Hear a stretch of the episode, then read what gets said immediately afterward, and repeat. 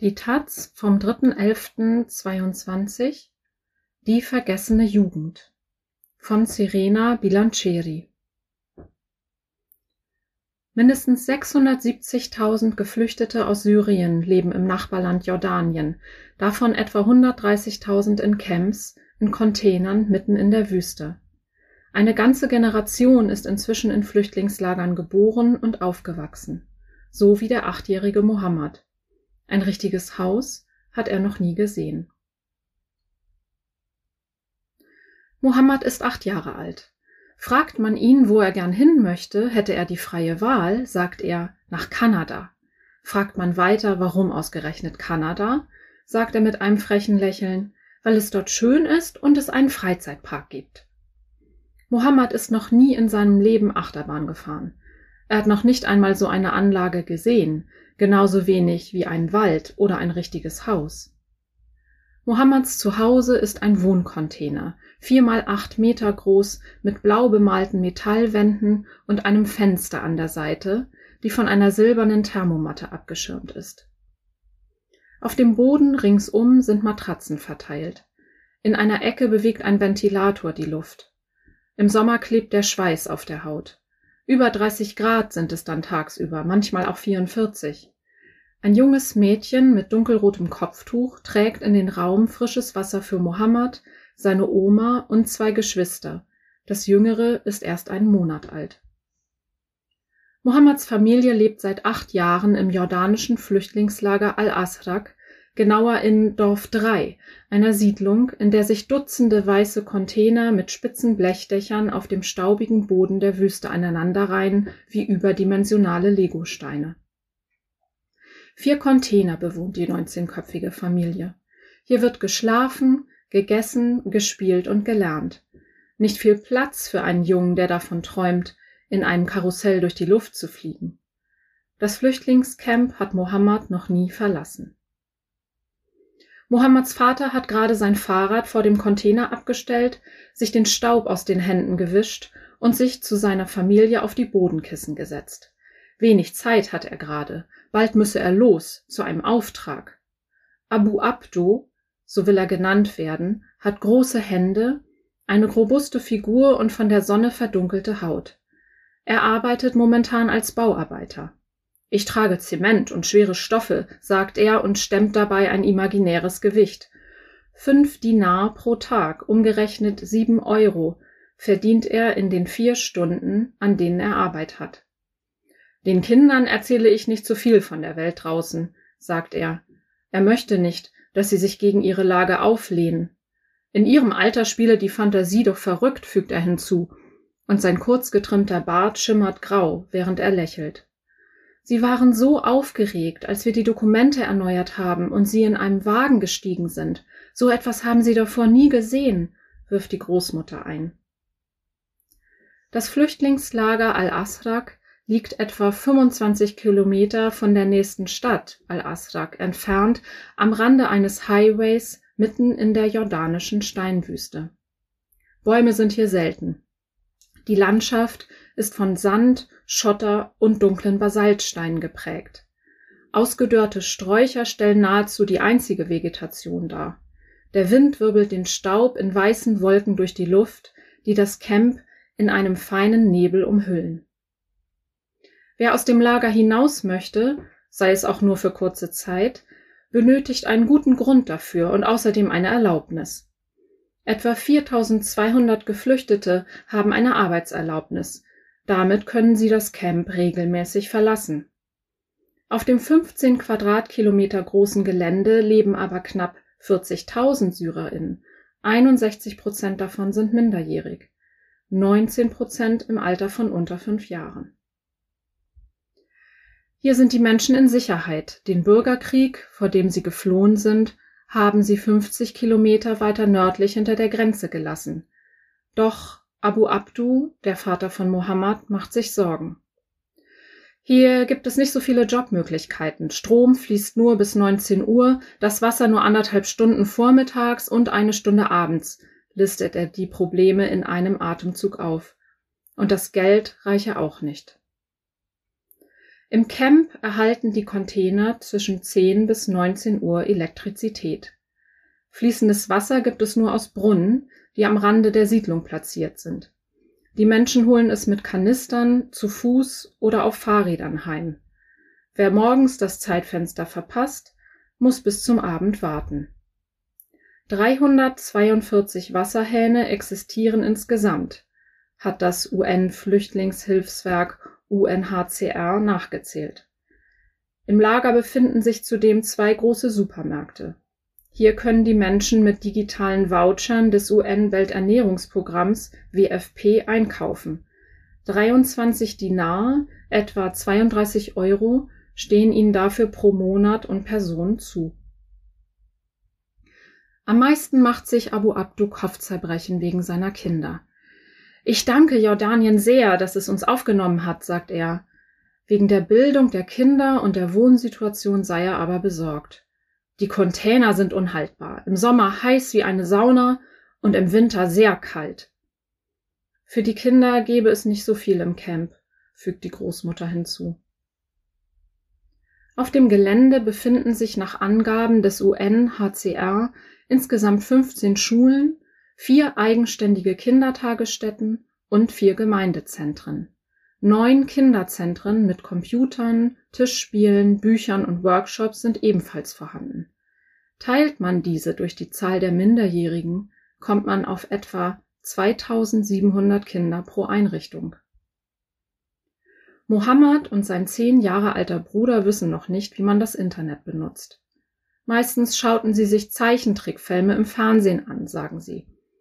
Das Tageslicht dringt in den Container durch das Fenster, das von Gardinen gesäumt ist, die das gleiche Kreismuster besitzen wie die Sitzkissen. Unser Haus in Syrien wurde zerbombt, sagt die Großmutter. Eine Rückkehr ist momentan ausgeschlossen. Eine Farm hätten sie dort besessen. Die Tomaten, die seien groß gereift, Mandelbäume habe es gegeben und Trauben, die an den Ranken hingen. Ziemlich anders als die dürre Landschaft der Wüste.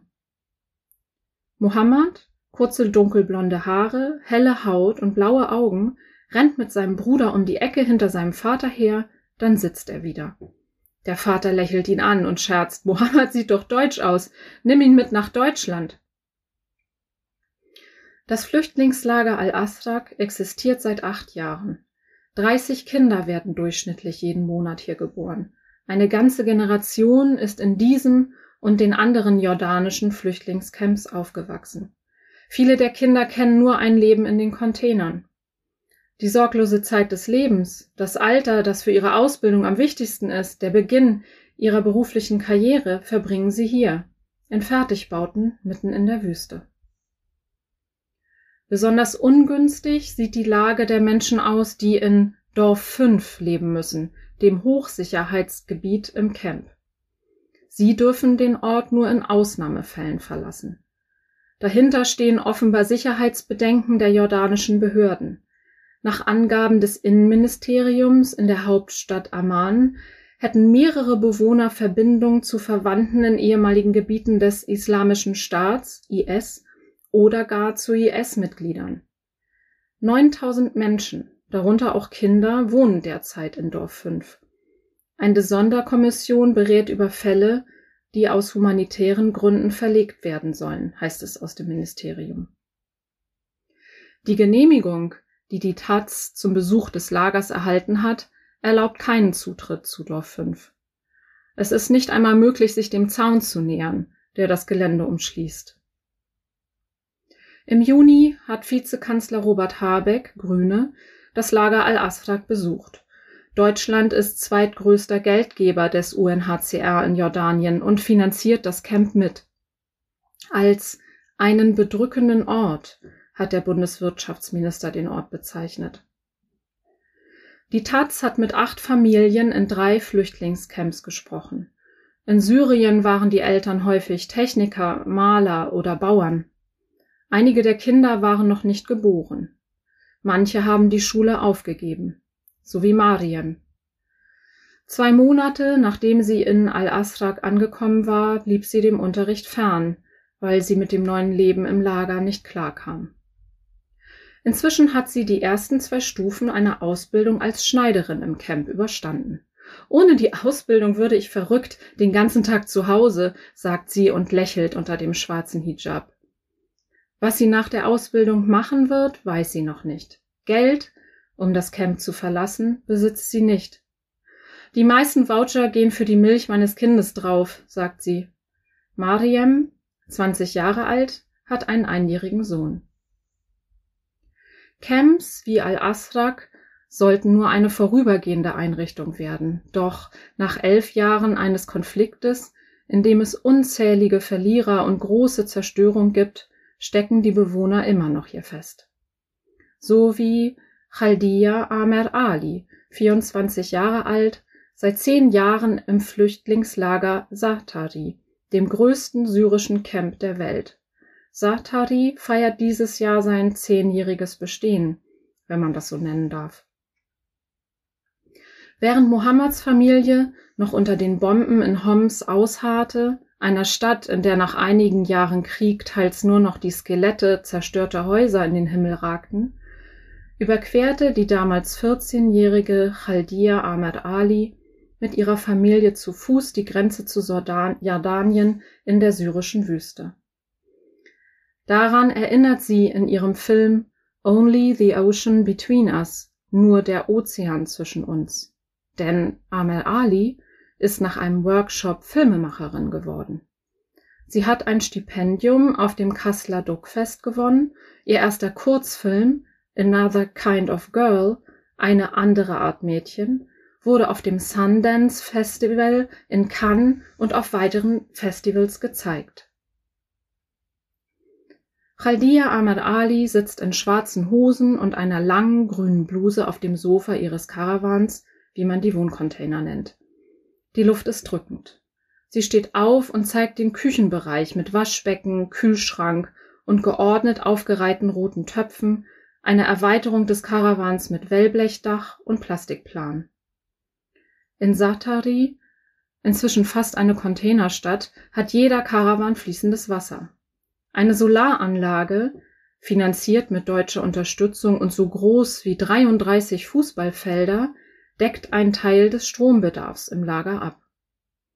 Hier leben etwa 81.000 Menschen. Es gibt Einkaufsstraßen mit regem Betrieb, in denen sich Geschäfte und Falafelimbisse angesiedelt haben. Selbstgebaute, von Eseln gezogene Kutschen warten an den Straßenecken. Derzeit arbeitet Ahmed Ali an einem Skript für einen Film über die Arbeit, die Frauen in der Familie leisten. Sie hat 2 Töchter bekommen. Sie sind 5 und ein Jahr alt. Khaldiya Ahmed Ali spricht in einem sanften Arabisch. Ihre vom schwarzen Kajal umrahmten Augen glänzen.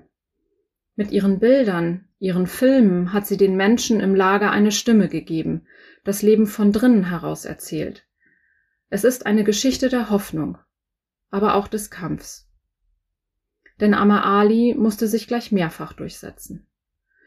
Als junge Frau in einer konservativen Umgebung, in der Frauen besser zu Hause bleiben sollten, als durch das Camp mit einer Kamera in der Hand zu schlendern, in der Frauen, die Filmemacherinnen werden wollen, von Jungen am Straßenrand gehänselt werden, in der Frauen für das Wohlergehen der Familie verantwortlich sind, deren Arbeit aber nicht als solche erkannt wird. Gegen das alles konnte sich Khaldiya Ahmed Ali, damals noch eine Teenagerin, behaupten. Doch heute sieht sie für sich selbst gerade keine Zukunft. Sie bricht in Tränen aus. Ich sehe nur die Zukunft meiner Töchter. Sie sind meine Zukunft. Das Camp haben sie und ihre Töchter in letzter Zeit nicht mehr verlassen. Dafür fehle ihnen das Geld. Die Freizeit verbringe sie beim Sport, beim Koranlesen oder bei Spaziergängen mit ihren Töchtern. Als Ahmed Ali uns zum Abschied winkt, steht sie im Schatten vor der eingerosteten Metallwand ihres Karawans und lächelt wieder. Auf der anderen Straßenseite schaukeln Kinder hinter dem Metalldraht eines Zauns unter einem Wellblechdach. Es gibt Menschen, die ihren Weg mitten in der Wüste gefunden haben.